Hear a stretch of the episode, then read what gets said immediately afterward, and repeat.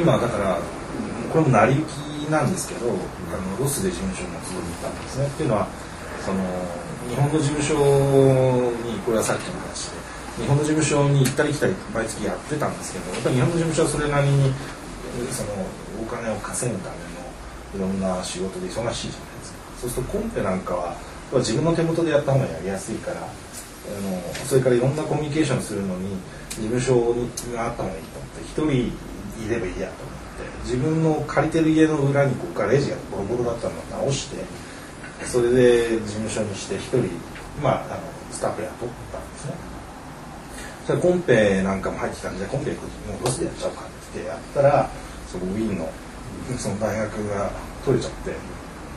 去年の暮れですそれから慌てて今チームを作って今45人がこのガレージの中に詰まってるっていうすごい状態なんですけどそれで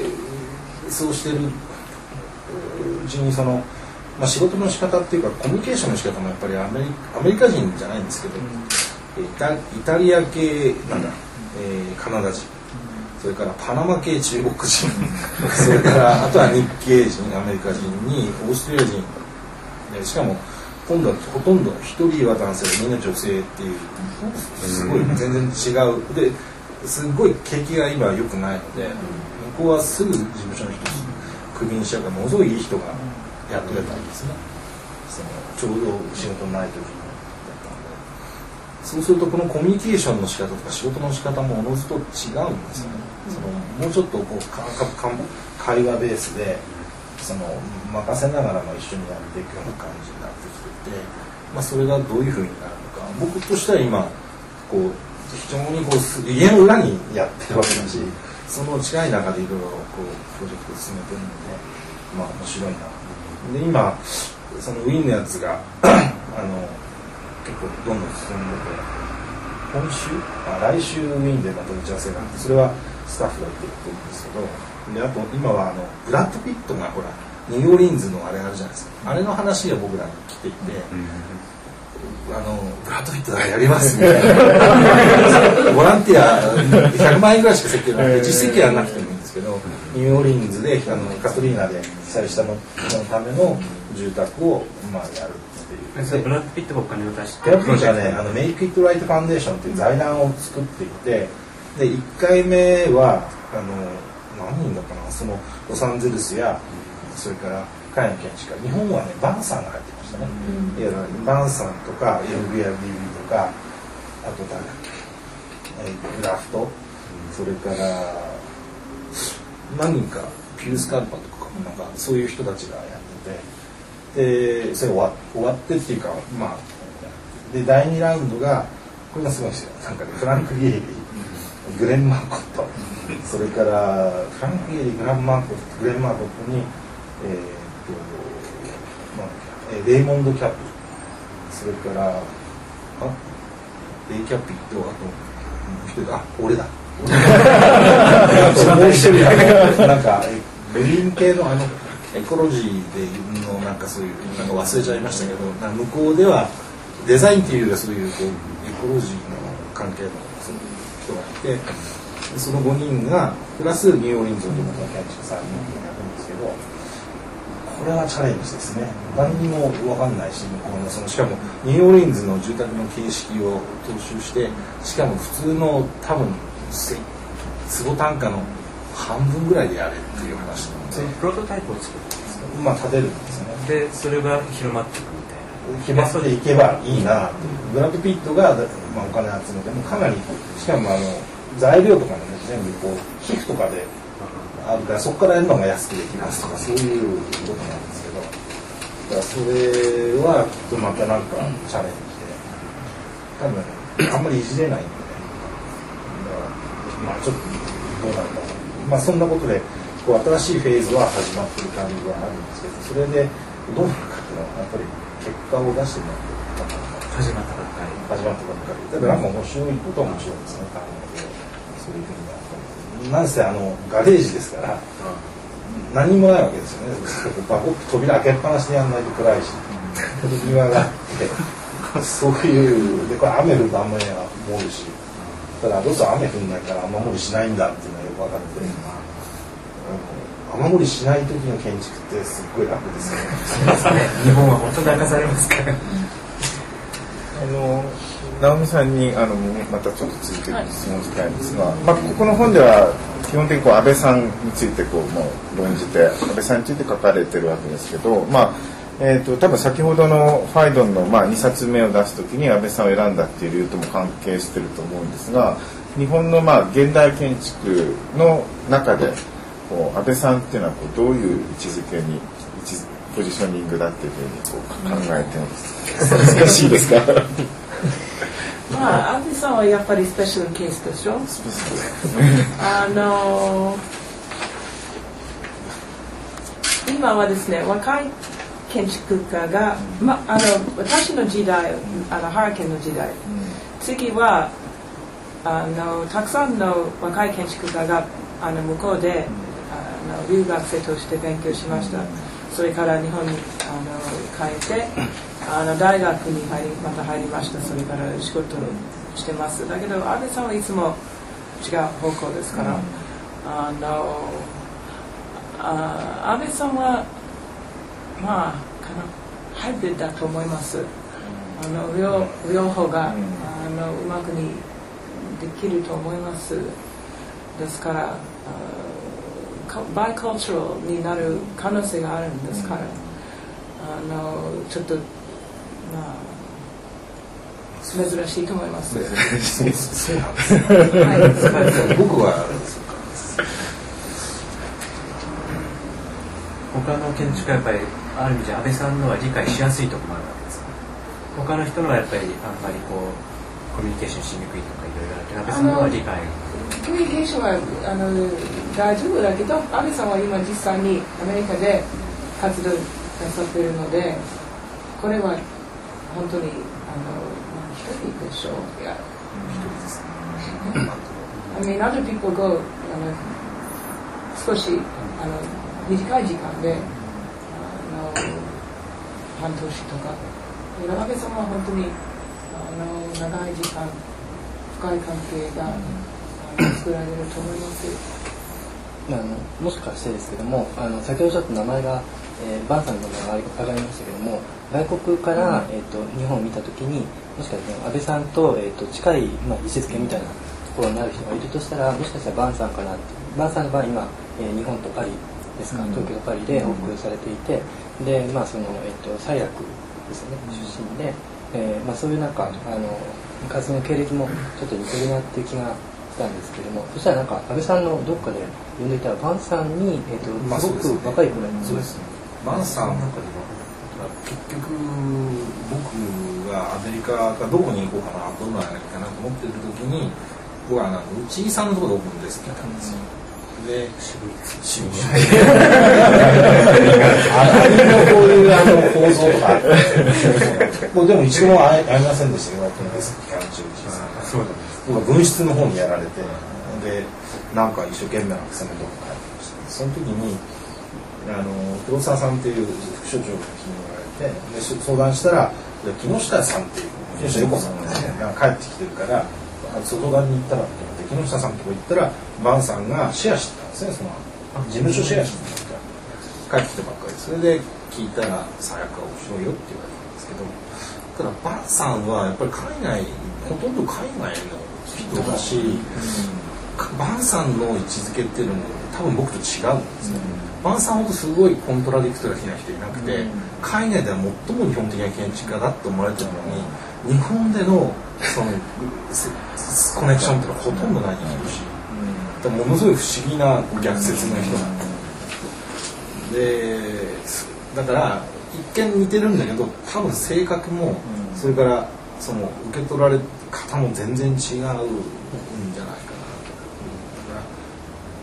それがどういう意味になるかもわからないですけど少なくとも僕が今まで関わりの中で感じてるのは、まあ、パンさんっていうのはそのすっごい日本的な建築家だっていうふうに海外で取られていながら日本では日本にいない人と思われてるっていうすごい不思議な人です。直美さんから見て、えっと安倍さんはどれぐらい日本的な建築に見えるそういうのそれぐらいという一つの何パーセント50%あの、ま、バンさんの場合はやっぱり日本的なあの部分があるんです。建築を見ると。例えば壁が動いてそれから真ん中に庭があるしあのですから日本の、まあ、英語でイディアム言い方を出すんですけども安倍さんは直接このあのアイディアを借りてどこかで置くのはまだ見たことないです。あのですから国の中でもあまりコーテーションが少ないと思います。ですから随分違います。あるあの西洋人の立場から例えばバンさんクマさんもあのすごく日本的みたいな建築を作ると言われたんですすごくあの西洋人があの大好きみたいこれは本当の日本のイメージがあの入っているのであのですからすごく人気があると思います西洋で。だけどこれはまたあのマルン・ジャフニスハウスの話に戻ると、コンテクストなしですから、ちょっとあの面白いと思います。今あの考えてるのはあのやっぱり日本人が米国であのたくさん建物、まあ、今じゃなくてだけど最近は、あの作ってるので実際に日本のスペースが向こうであの建てられるか考えてみます。あのまあ、作り方も違うし光もあの違うしあのいろいろあのコンディションが違うのであの西洋人は何があの注文しました？日本のスペースあの木であの細いあの格子とか何が欲しいとあの今考えてみます。だけどアンドさんのあのシカゴの最初、まあ、アンドさんのあの米国の場合は最初の作品はシカゴ美術館。2番目はあのシカゴであの住宅あの作ったんです。この住宅を見に行った時はあの本当に日本のスペースと思ったんです、そあのその日はシカゴのあの一番寒い日でした、すごく古いあシカゴの古いあのエリアですけども隣がレンガのあの建物です。このクライアンは2つの敷地を買って1つは建物あのなしです。昔は建物がやっぱり2つが並んだ。それからあの1つはあのかなり細いあの住宅でそれから隣は空いてる土地です。真ん中があのすごくあの大きな池作ったんです。シカゴ寒い池。ちょっと変だと思ったんですこうしたりしてだけど実際に見た時はちょっとあの本当にあの信じられなかったです。あの日本のスペースと思ったんです、あのですからうん。まあできると思います。だけどコーテーションを通じてうんどうでしょう。待ってます。ナムさんに質問なんですけど、これ英語で聞いた方が分か？りやすい。まず日本語で最初に聞いた方が、あの日本の建築家がアメリカで建物を建てる。谷口さんや安藤さんが建てるとよくまあうまくいった場合とうまくいかない場合があるけどなんか日本の建築をそのままアメリカで建てると特に大きな施設ですねミュージアム。はい。コーポレートな感じにならないですか？うん。つまりあええっとクリティシズムとして例えばあのモンマなんかも非常にコーポレートな例えばコーポレートなどっかの会社のあのエントランスホールが続いてるようなっていう表現があったりそれからあのえっと例のあそこのあ安藤さんがやったそのカーンのあはいはい。フォートワースのあれもそうだけどその突然にコーポレートっていうのはその大きな設計事務所とかああいうところがやったようなっていう表現をされる時があってそのす何かその日本でそのやられてるもののエッセンスがこう抜けてで表現が例えば垂直な壁と格子とかそれとかになっていくとその途端にそれってなんかアメリカのコーポレートのオフィスに使うボキャブラリーと重なって結果としてもちろん成功の問題もあるかもしれない。非常にコーポレートなものになってしまうっていう気がしませんか、まあスケールの問題そうですね。だけどモモの場合はやっぱりあのモモという美術館はコーポレーションみたいなそれは一つ。2番目は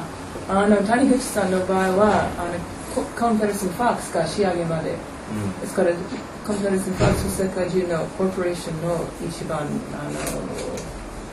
あ、有名です、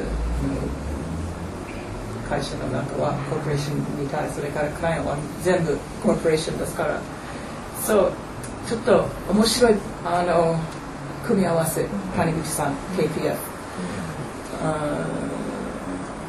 ですからこの結果が全あのほほとんど谷口谷口さんのデザインか KPF のデザインはどこで区別がわからないので、えっとね、質問は、It's not about uh, 谷口さん or Atto さん It is more like a Japanese vocabulary being used in a uh, different contexts Right. such as the vertical wall, Right. lights, and the grid, and uh, you know that kind of typical Japanese traditional vocabulary. Sometimes translated into more like corporate vocabulary. If you look at the all the corporate kind of thing, because I think that influenced a lot in the modern architecture. It was raised, and uh, somehow those corporate architecture, uh, architecture is actually connected to that main flow of the modern architecture, so that somehow it's easy to be digested as more in a corporate vocabulary, and, and that's just my guess. So it's more like Tanin-san or Ando-san. It's more likely if we try to use more traditional sort of Japanese-like vocabulary, it would tend to be easily absorbed into the sort of corporate vocabulary, and and that's something I feel. So you need to have something more. I don't know if that's the detail or to make it Japanese. to make to make it more. See, I don't think that what makes a, a building Japanese really has a lot to do with whether it's made out of, you know, thin wood or. Right, That's what I was saying about the Ando house. right. Because it was Japanese space, but it was in the middle of Chicago, the coldest day of the year, made out of, yes, it was concrete, but it wasn't Ando concrete as we know it in Japan. It was Mhm. Chicago concrete. And that's very different. And um, I think it was had to do with light. I mean, that's what Ando's so good at. Volume, I mean the proportion. The way he brought light into the space. proportion of the space. Maybe, but it was the way light came in. So it had to be something else, like in this conversation, your story about Ando-san, Right. and that the way I feel about direct use of Japanese vocabulary and Spanish vocabulary into you know, architecture could end up a little bit like a corporate. So that means the Japaneseness somewhere here we talk about is got to be mm-hmm. somewhere else, not actual concrete. So So it's not actual concrete. It's it's Right. not. It's So- it's everything that forms around use it. of light or Well, I think the use of light is the critical element. Mm. Even though the light in Chicago is completely different from the light in mm-hmm. Japan. But I also think that um, Americans, I can really speak best about Americans more than Europeans, um, they like what they think is Japaneseness. They like it. That means thin pieces of wood and beautiful details and um, it always surprises me because I don't think they completely understand where that comes from, and they're not they're not thinking modernism. It may match modernism, but you know that is not really where it's from. So it's um, interesting to watch it all unfold. But you can show, be it set an example, and uh, you know by building and using your sensibility that combines both to perhaps explain, you know, frankly, what is Japanese in your architecture. No, I can't do that. But you can, you will. I mean, you, that's just what you do. So, えー訳す方がいいですかね。あすいませんです。 あのいや今簡単に言うと直美さんは安藤さんの建物がシカゴにあることについて日本らしさを感じたんだけど別にそれは安藤さんの独特のコンクリートじゃなくてやっぱシカゴが打てるコンクリートでできているにもかかわらず日本らしさを感じてで僕が言ったのはなんとなく日本らしいボキャブラリーっていうのは綺麗な壁だったりこう格子のディテールだったりそういうものを組み合わせていくとなんか割とにそのコーポレートな感じの建物になりがちなんじゃないかっていう話をしてそうするとじゃあ日本らしいっていうのはそれを引いたところにどっかあるとすれば何なんだろうでそれは直美さんはしかも時は光の扱い方じゃないかと言われていてあのそれは多分その直美さんの感じるところのそのそういう、まあ、日本のことをいろいろ知っている人が言うそのさんあとは日本アメリカの字にとってはティピカルには木を使うってことだったりすごい綺麗なディテールだったりっていうことを、まあ、日本らしいっていうふうにアメリカ人は言うんだけど、まあ、実際にはじゃあ、まあ、本当に日本らしさって何なのかっていうのはあので僕に振られて、まあ、僕が僕が活動していく中で証明していったらいいんじゃないの？みたいな、えーまあ、そういうことですか？みたいな会話でした。